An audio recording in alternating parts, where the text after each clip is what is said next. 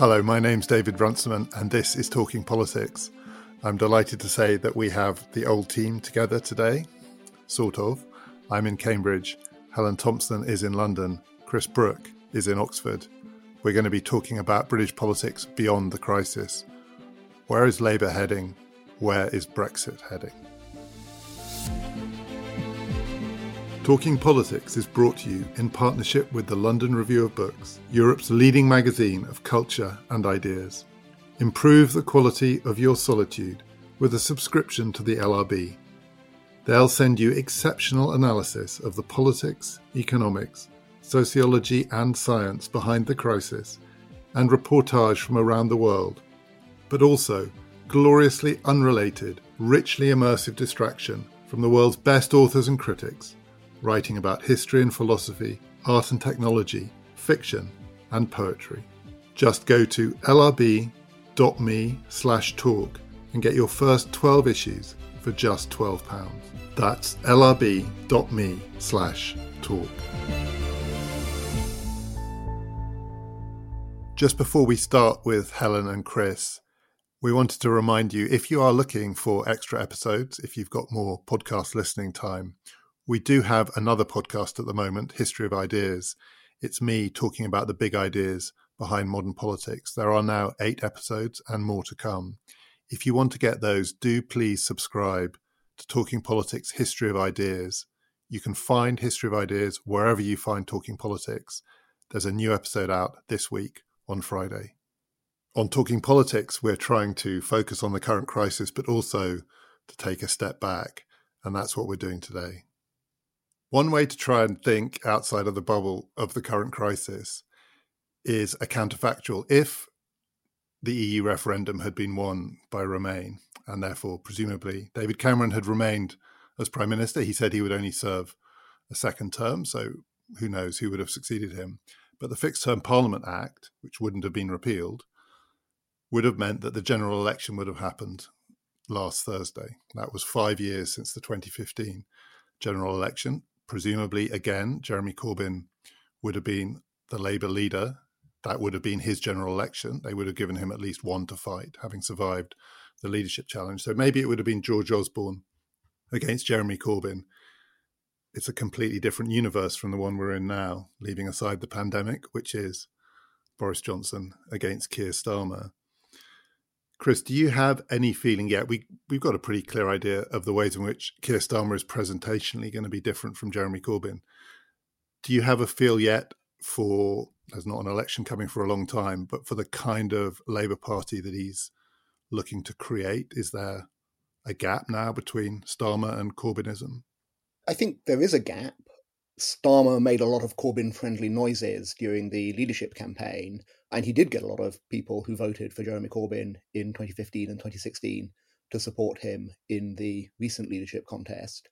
But he never presented himself as a thoroughgoing Corbynite. He never presented himself as close to momentum, close to the, the distinctive institutions of the Labour Party in the in the Corbyn era.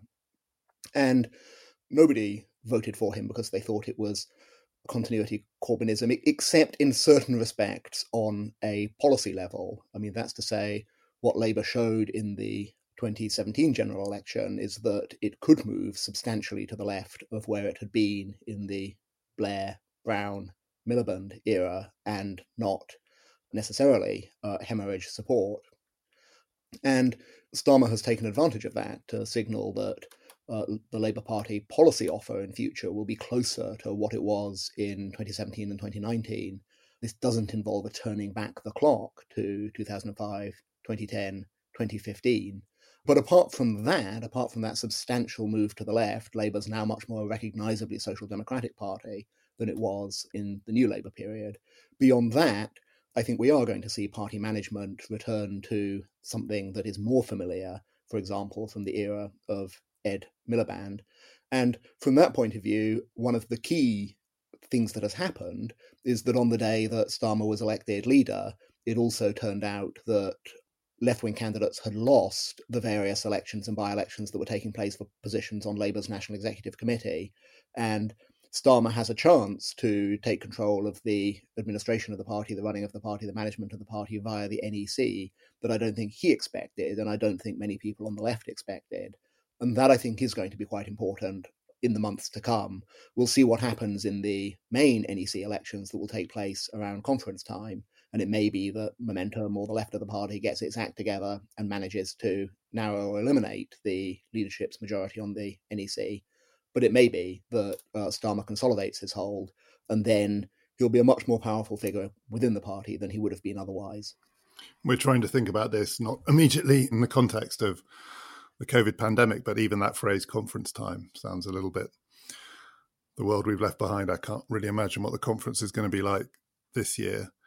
Do you think that that broad policy shift to the left can be separated out from the party management, especially when you think about the strategy that the Starmer team are going to adopt over the next three to four years, which presumably is to win back the seats that were lost in 2019. Not just the Red Wall, but a whole range of seats and a whole range of constituencies where people who were traditional Labour voters have now switched to becoming temporarily or maybe for longer Tories. Is that Corbyn policy offer not itself going to have to change? I mean, there are various aspects to it. I mean, one of which is the emphasis on university graduates, tuition fees, that part of politics, and Helen's talked about this a lot, that's been so dominant over the last five years. Do you think that the, the people around Starmer are thinking about the people that they have to appeal to and not thinking that that package has to change? I think you're right that the question of higher education funding is a complex one.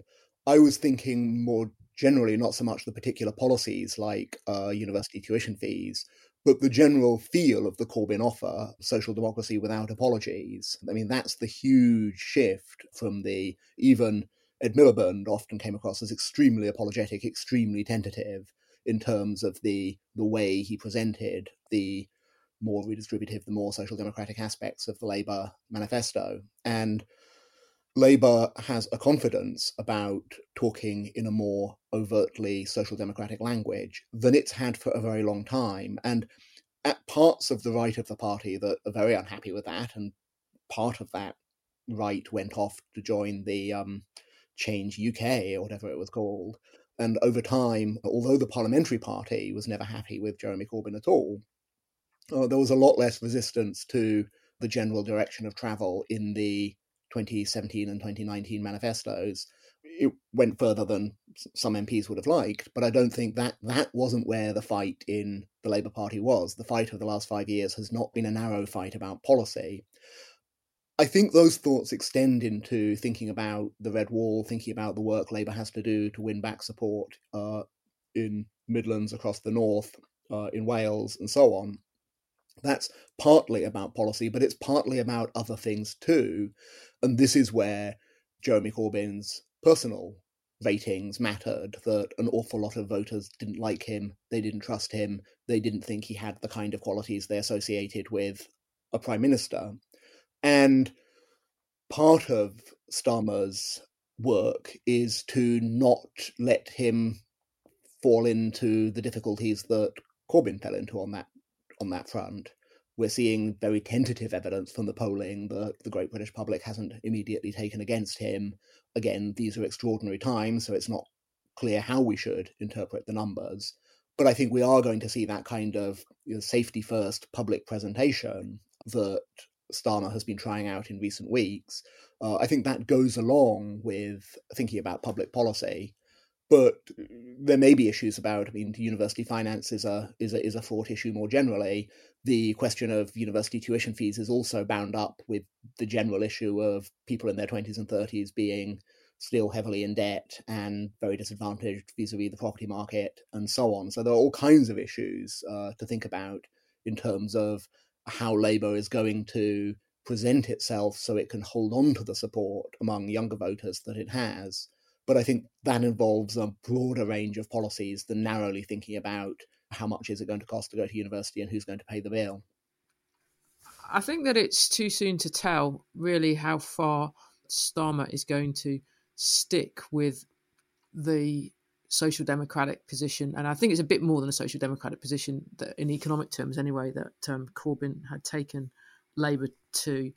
And I think one of the crucial questions is is what Starmer is going to do about the Green New Deal aspects of the late Corbyn project, because obviously that wasn't really part of the Corbyn project to begin with, but it had very much become so by the time of the, the 2019 election. And in many ways, the Green New Deal, in response to what was presented as the climate change emergency, was the narrative that basically tied together the economic stance that Corbyn ended up taking in 2019. So we need to spend, the narrative went, lots and lots of money, and we need to borrow lots of money. And it's essential that we do that because the emergency that we face is existential. So there can't possibly be any reason to worry about the scale of the borrowing required because it's simply essential beyond any doubt. And it's slightly simplifies what the narrative was, but I think that that was the gist of it. That the big state financed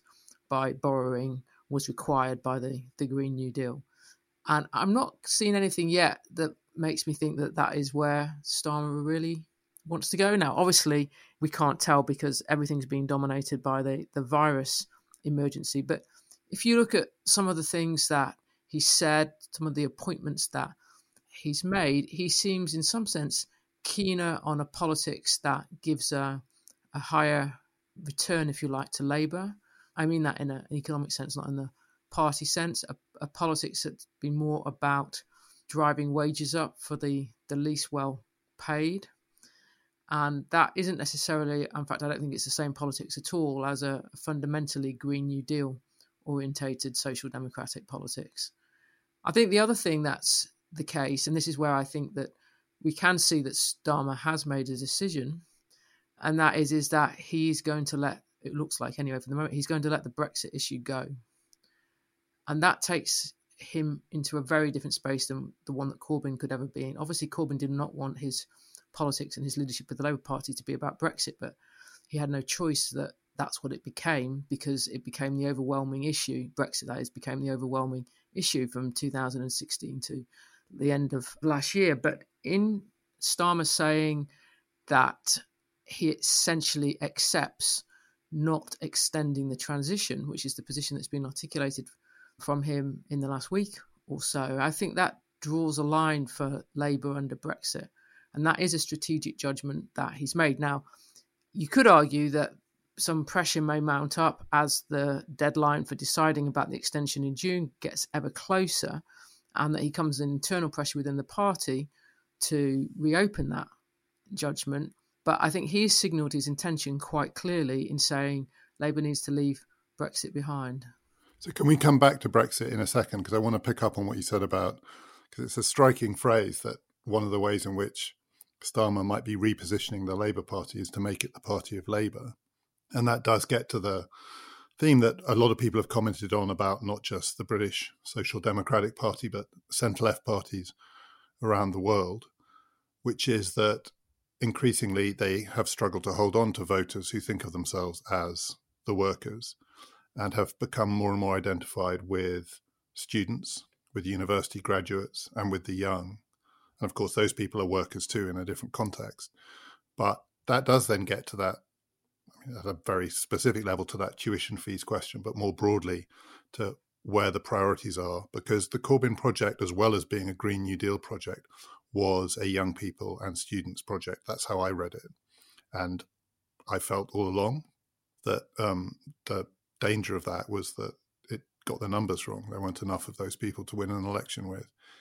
And is are you sensing a, a shift, therefore, on that front too? I mean, Chris talked about having to sort of square the circle of policies that still kept those people on board while broadening the base. But isn't it not possible that this is an actual trade off here? That moving back to being a workers' party does move you to some extent away from being a students' party? Yeah, it does, but I think there are two different issues here. The first is is like what to do about um, students themselves and the financing of of higher education. And I think that at that point, you know, there is a trade off between are you concerned about workers or are you concerned about students? But once you have this number of people, as we do in this country, going to university and acquiring a lot of debt to do so, and once a significant proportion of those people are not going to end up in well paid salaried jobs, then I think the question of separation between workers and students, young people, kind of starts to, to fall away because you're going to end up, well, we do, we have ended up with lots of people in not particularly well paying jobs and having to service lots of debt, or in principle anyway, having to service lots of debt, and in practice, often the taxpayer actually ending up uh, picking the bill up because the debt can't be paid. So actually, you do want those people to be able to earn more money in their employment than they are presently doing because the consequences of them not doing so is to end up back on the tax bill. So I think that from the point of view of the, the Labour Party, that there's quite a lot of mileage still in the graduate precariat part of the the labour force and making an appeal to to those people and seeing that they might have common interests with those who haven't been to university where wages are concerned. But I think it probably does mean leaving behind the this is about students and the issue of tuition fees and saying, which was clearly crucially important in 2017 because Labour actually made fewer spending commitments in 2017 than it did in 2019. And really, the one of abolishing tuition fees was pretty much um, centerpiece of that 2017 manifesto. I just can't see Starmer retaining that as anything as anything like as important as it became then. Clearly, something that is going on at the moment is, and we don't know how long it will last, but it could be a permanent shift, which is the nature of labour or work is changing. I mean, at the moment, there's a whole set of unprecedented arrangements in place with the state subsidising people's wages, their income, but also encouraging various forms of part time working, staggered working, I mean, a much more managed workforce and a much more managed labour market in some respects, things that the Labour Party in recent years has been in favour of. Some people have said that the Tory party is doing things that um, even the Labour Party might have balked at a few years ago. And at the same time, at the present moment, the Labour Party's narrow political message is to take the side of workers on grounds of safety to side with the unions on issues of safe return to work, employees getting protection from their employers, teachers, for instance, not being forced back into schools without protections in place. And that does potentially cut across all workers. I mean, it's potentially quite a broadly appealing message. So, does the current crisis give Starmer an opportunity to put together a, a message that does cut across some of the divides I was just talking to Helen about? I think it does. And I think that those issues about unions, about workplaces, about safety, and so on, they go right to the top of government policy making at the moment. The Trade Union Congress, I think, is more influential on government policy than it's been for a very, very long time. And the the centerpiece of Rishi Sunak's furlough scheme was uh, hammered out in conversations with the TUC. And just this week, we've seen the government apparently briefing to journalists overnight that the wage support will be lowered from 80% to 60%. And then Sunak stands up in the House of Commons and says, no, no, we're maintaining support at the current level. And the journalists ask why, and it turns out that it's noises from the unions, it's noises from the TUC. So there's direct influence from the labour movement on national policy making at the moment. And obviously on, on this particular point, on the furlough scheme, on the wage support scheme, on the employment retention scheme, whatever you call it, uh, the government isn't pushing back too hard. I don't think it thinks that it can. However, disgruntled various Conservative MPs are on the backbenches. But we're going to see the unions continuing to see how much they can shape the current policy climate. And I think these issues about a return to work are very interesting. The teaching unions can't go on strike because they can't hold a strike ballot in current circumstances, but they are going to be pushing health and safety legislation as, as far as it will go. It's an extremely interesting time to be a, a union rep who's uh, well informed about workplace health and safety issues. And I think we're going to see a lot of action on this front over the next few months. And there does seem to be some coming together of opinion between parents from polling evidence. I mean, it's still a lot's going to change in the next weeks and months, but parents are very wary of these safety issues. Not all, but some. And we've seen a bit of this in France, uh, where the schools have reopened, and the government has found it pretty hard to persuade many parents to let their kids go back to school. So it, it's not just a kind of, as it could be caricatured in the past by conservative opponents uh, a narrow union, I'm all right, Jack kind of health and safety politics. It's a really, I mean, to use Helen's word, it's much closer to a sort of existential health and safety politics, which then draws in a much wider coalition of people and interests and perspectives. I mean, it's a huge opportunity in that respect for Labour, isn't it? And again, I think it goes beyond the narrow issues of workplace health and safety at the moment. That if you think about some of the other moves that Starmer is making, the public support for NHS workers, for frontline workers, for care workers provides an opportunity for the Labour Party in a context where the public sector is less unpopular than it's been at various points in the past.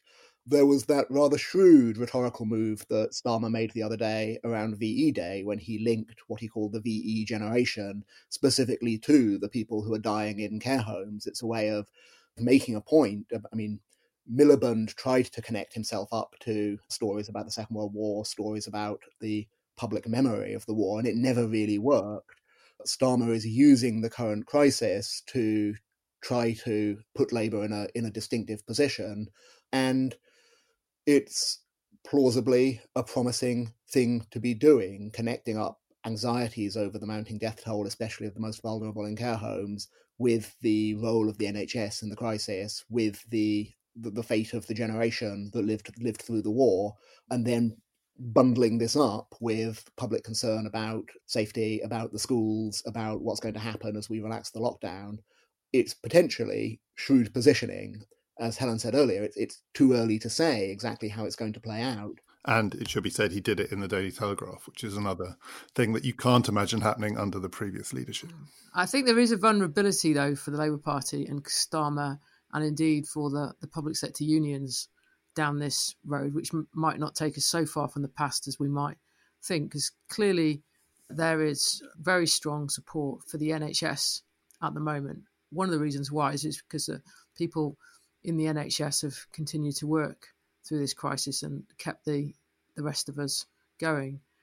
They're not the only people who've continued to work through this crisis and worked often in not very safe conditions, people working in supermarkets, bin men, delivery people, the lot.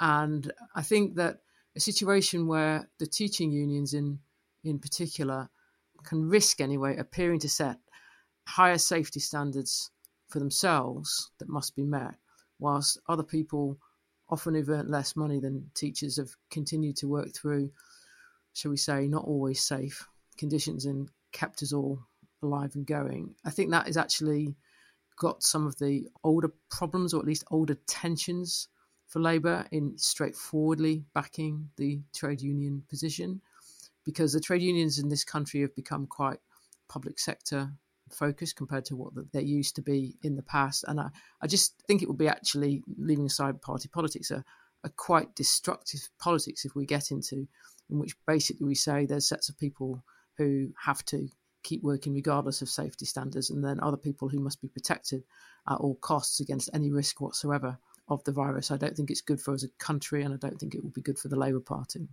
Talking Politics is brought to you in partnership with the London Review of Books. Ryan Reynolds here from Mint Mobile. With the price of just about everything going up during inflation, we thought we'd bring our prices down. So to help us, we brought in a reverse auctioneer, which is apparently a thing. Mint Mobile unlimited premium wireless. Ready to get 30, 30, bit to get 30, bit to get 20, 20, 20, bit to get 20, 20, bit to get 15, 15, 15, 15 just 15 bucks a month. So, Give it a try at mintmobile.com/switch. slash $45 up front for 3 months plus taxes and fees. Promo rate for new customers for limited time. Unlimited more than 40 gigabytes per month slows. Full terms at mintmobile.com. It is one of the oddities of this, and it has surprised me the extent to which parents who you would have thought might be pretty keen to get their kids back to school do seem, not all of them by any means, but many of them to be on the side of the teachers in this and Keir Starmer's new shadow Chancellor, Anneliese Dodds, has said that she wouldn't send her six year old back to school. And I don't think this is rhetorical. I assume this is, she means it. But the way she phrased it was not because she worried about her child's safety, but because she thought kids going back to school put other people in harm's way. And that, for now, I, am not sure it'll last, but for now, that's a surprisingly widespread sentiment. Something about schools at the moment that seems to, because I completely take your point, Helen, but it seems to stand outside of that argument about why would teachers be different from other people who've had to put themselves in harm's way. Well, as I say, I think that different people have got different views upon this. I think that, that... they do. I mean, it is. We are now back in politics because different people do, uh, but there are a large number of people um, who seem to have a lot of sympathy with the teaching unions, and I'm surprised by that. I mean, one reason why schools are different is because nobody thinks you can get children, especially young children, to observe disciplined social distancing practices over any significant length of time. That's the difference between children and adults, and it's an important difference. There also seems to be continuing uncertainty about the extent to which children can spread the virus or not. Different people are saying different things. But I think in that atmosphere of uncertainty, again, people are more likely to lean towards their more protective instincts, their desires to keep children at home.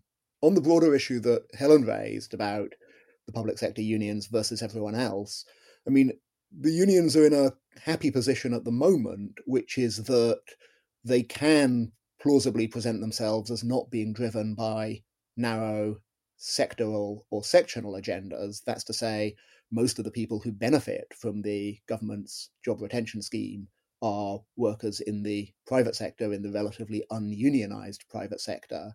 The unions can make a, a better case than they've been able to for a long time that they're on the side of ordinary workers and ordinary people more generally.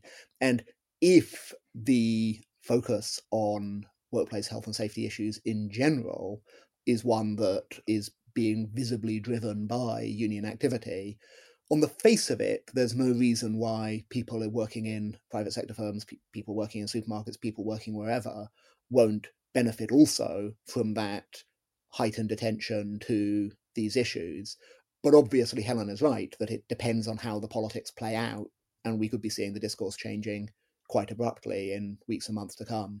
Chris, one of the things that seems to have come back into focus for some people because of the emergency measures that have been taken is the question of a universal basic income, which was something that many people in the Corbyn project were very attracted to. Do you sense more wariness from the people around Starmer about getting drawn into the the UBI trap? And some politicians, including actually particularly in Wales and Scotland, have been very vocal about saying, "Look, this shows that that's that's the way we are heading." I mean, that is sort of the direction of travel of history, but you don't get that. I'm not sensing from Starmer. I think that's right. I mean, the, the problem with the universal basic income people, and it's the problem with the land tax people, is they think it's the solution to every single problem. So any crisis will come along, and the universal basic income people will say, aha, now is the time to introduce universal basic income. And that's not entirely eccentric because projects like a universal basic income, projects like a land tax, do reshape fairly fundamentally aspects of government, public policy, social security, and so on. Um, and that's why the proposals can be wheeled out in any number of different contexts. It does make the people who push these schemes come across as a bit cranky, this idea that this one policy solution solves all difficulties. And I think that's not Starmer's style to hook his leadership up to a position that can plausibly come across as a bit cranky. It may very well be the direction of travel. We may very well see governments uh, pursuing policies that look quite a bit like universal basic income. Our colleague Peter Sloman has recently published a book called Transfer State that discusses 100 years of the British state engaged in policies that just involve switching sums of cash around to deal with various difficulties with household finance. And there's every reason to think that with universal credit and so on, that this what he calls the, the politics of the transfer state will will continue, and over time it may look like something approximating a universal basic income scheme. Maybe that's where we're heading, but I don't think Starmer thinks there's any particular virtue in Labour being ostentatiously seen to drive that policy shift. It has this great big difficulty, which is that universal basic income is ostentatiously about saying that you're going to pay people regardless of their productive contribution. And there's still a lot of uh, evidence that ordinary voters, the public opinion is not especially supportive of the idea that people should get these kinds of benefits regardless of public contribution, that benefits should be so comprehensively delinked from questions of work. I agree with um, with Chris on Starmer. That's not where where he's going, and part of the reason is because the electoral politics of that are, I think, pretty difficult from Labour's point of, of view. I think more generally that a lot depends on where we're going economically in the medium term, on what the employment fallout of the crisis turns out to be. And it's reasonably clear so far that the biggest hits have come in the, the service sector. If you look in the United States, where you're actually, you know, producing you know, 30 million plus people who've become unemployed in the space of about seven weeks. You know, the vast proportion of those jobs losses have come in the, the service sector. In this country, we've had some protection from such a sharp rise in unemployment by the furlough scheme. So I think that the question really is are there sections of the service sector that are going to really struggle to come back?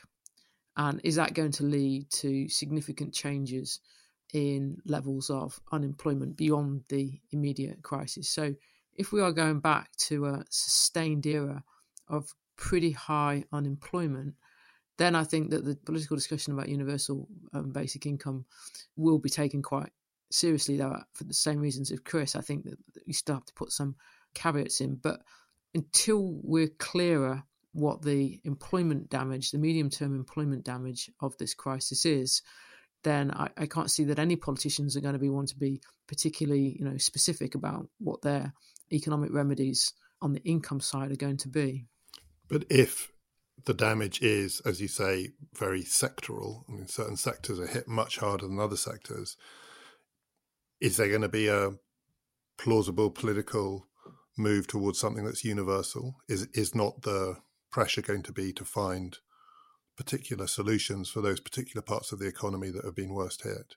I mean, it could be, but I still think that that depends on what the what the scale um, of the fallout, you know, is because you know the basic.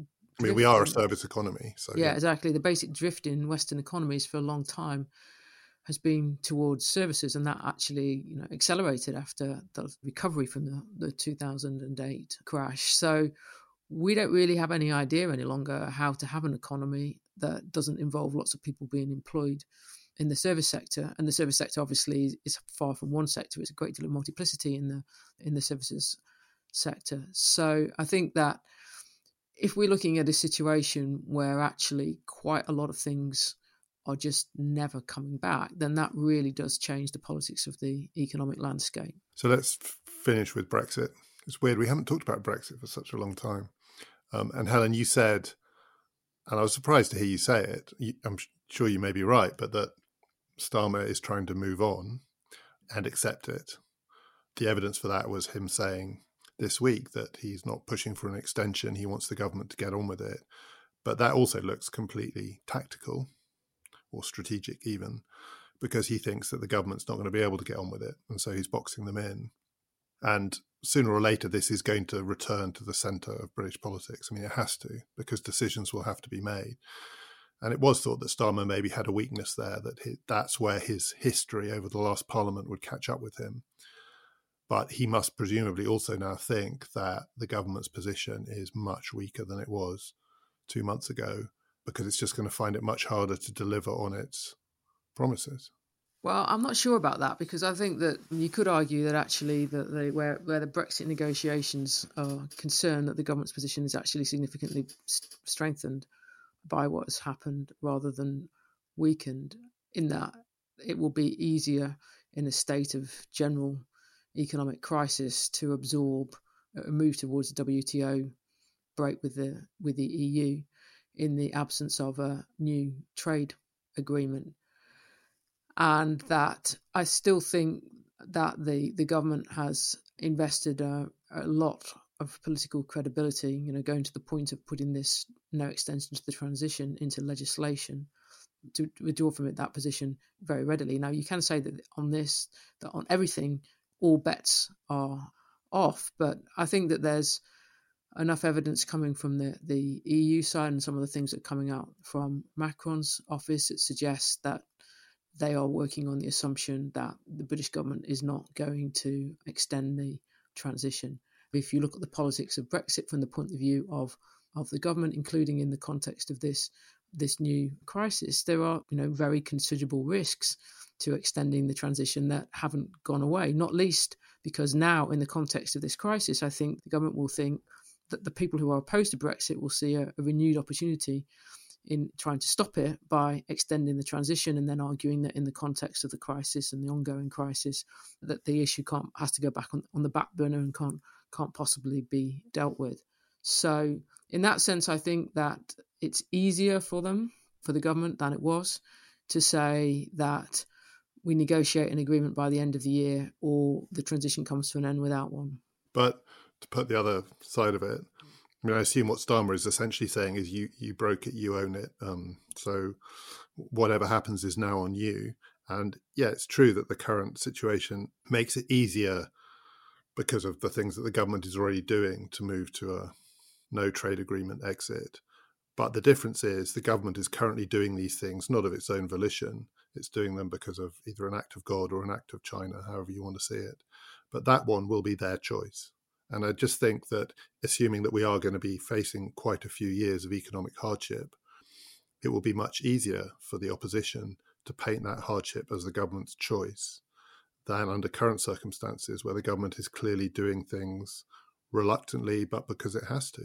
But I think you've got to put the EU um, politics back into this and whether the people who voted for this government because they supported Brexit and they came from you know across the political spectrum in, in order to do so. That's why Labour lost, or was part of the reason why Labour lost the red wall seats. Whether they really want to see a situation in which the government remains trapped in a Brexit limbo that is caused by what risks looking like a, a near permanent transition. And from the point of view of the the EU, negotiating this trade arrangement with Britain is even less of a priority compared to the other problems that it's got to deal with, not least being right back in the middle of a full scale um, Eurozone crisis again.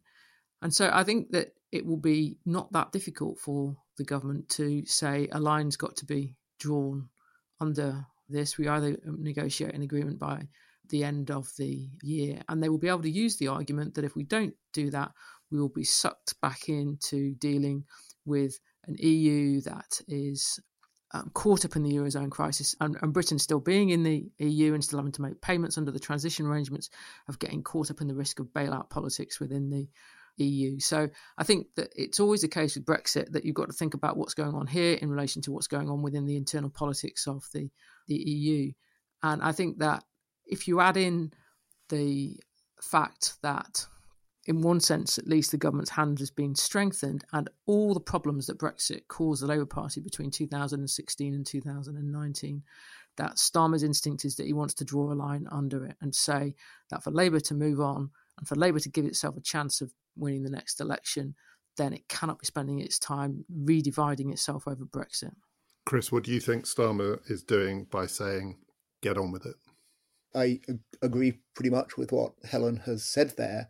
I think that Starmer was so closely identified with the policy of pushing for a second referendum that did the Labour Party no good in the recent election that he has no interest in associating with Labour under his leadership with that kind of politics.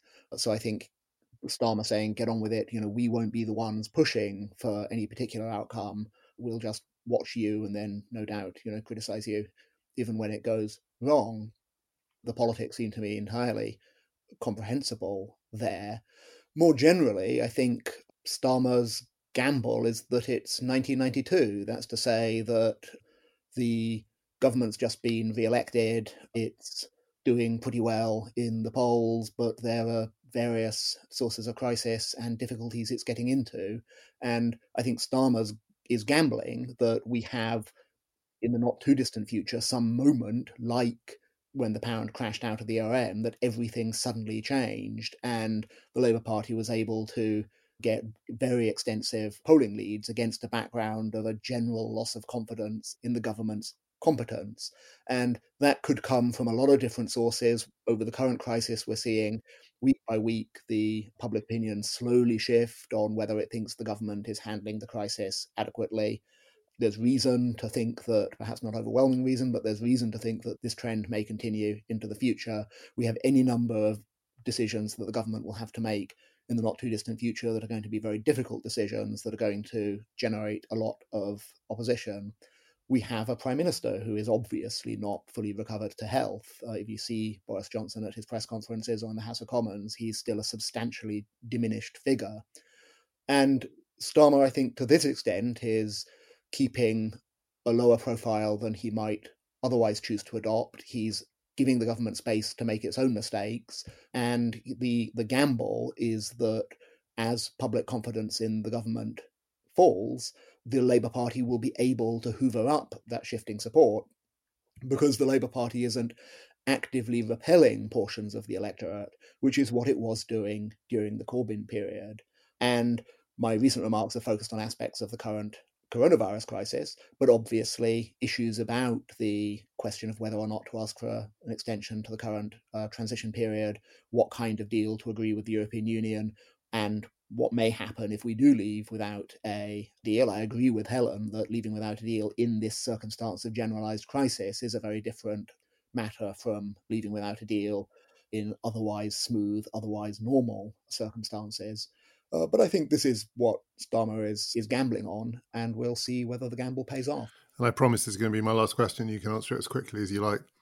If it is 1992 again, does that mean that therefore Keir Starmer is most among his predecessors like John Smith, the man who would have been prime minister if tragedy hadn't intervened. That he's not Ed Miliband, he's not Tony Blair. Actually, he's John Smith.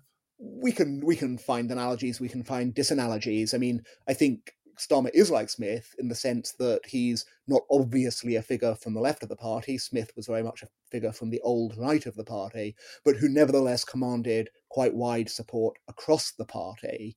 And I think that's where Starmer wants to be. In a sense, if he has a natural home in the party, it's with the soft left rather than with John Smith's old right. But I, th- I think he certainly aspires to being reasonably comfortable with the Labour Party, with the with the parliamentary party, with the trade union leadership, with the National Executive Committee, with the party machine. Smith had that command over the the breadth of the party, the breadth of the Labour movement. That I think is an analogy. Also, Smith and um, Starmer weren't flashy operators, and they didn't try to be. So I think we can draw analogies. No doubt there are disanalogies too. The analogy in relation to competence, I think, really does, you know, hold, and the fact that government's been in you know, office for a long period of time, and governments do become more incompetent. A certain entropy takes over in governments the longer that they stay there. I think that the two things that make it different is first of all Scotland. That was just simply never going to be an issue for Labour in the 1990s, and indeed um, the fact that Smith was a, a Scot helped that anyway. And the second is is is that Labour's victory in 1997 also required the Liberal Democrats to be an effective party that was able to take considerably more seats in 1997 than it did in 1992. So the story of Labour's recovery in the 90s is very much tied to the fate of the, the Liberal Democrats. And there's, I would say, far fewer reasons looking at things now to think that we're seeing a, a, Liberal Democrat recovery as well as a Labour recovery. I do think we'll see a Labour recovery, but I don't think it will be readily sufficient given the Scottish problem and given that we're not going to see, I think, a Liberal Democrat recovery. As always, you can find details in our show notes of reading and other material, including the book that Chris recommended there by Peter Sloman. We've got a lot coming up on Talking Politics. We're going to be discussing India, we're going to be talking about what's gone on in Europe around the Eurozone and the decision of the German Constitutional Court. And we're going to be talking about how newspapers are struggling to cover this crisis. All coming up over the next few weeks. Do please join us for all of that. My name is David Runciman, and we've been talking politics.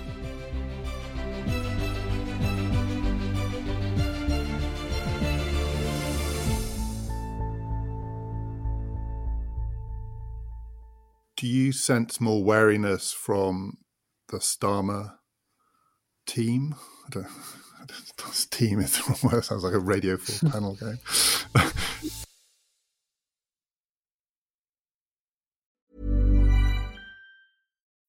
When you need mealtime inspiration, it's worth shopping Kroger, where you'll find over 30,000 mouthwatering choices that excite your inner foodie. And no matter what tasty choice you make, you'll enjoy our everyday low prices, plus extra ways to save, like digital coupons worth over $600 each week. You can also save up to $1 off per gallon at the pump with fuel points. More savings and more inspiring flavors make shopping Kroger worth it every time. Kroger, fresh for everyone. Fuel restrictions apply.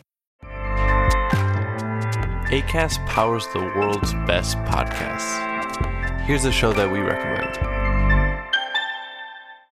This is Roundabout Season 2, and we're back to share more stories from the road and the memories made along the way. We're talking rest stops, if we're stopping to get gas. You will be timed. you will be for sure. Misguided plans. I grew up in the city, so I have like you know, a healthy fear of real extreme darkness. this was like wilderness. A lot of laughs. Y'all weird, but you, yeah, you, you were different. Like you were real different, bro. I can't really put my finger on it. And so much more. Just goes to show that unexpected yeah. things sometimes are the best when it comes to a road trip. Roundabout Season 2, presented by Nissan, is live now with new episodes rolling out every Thursday. Listen and subscribe wherever you get your podcasts.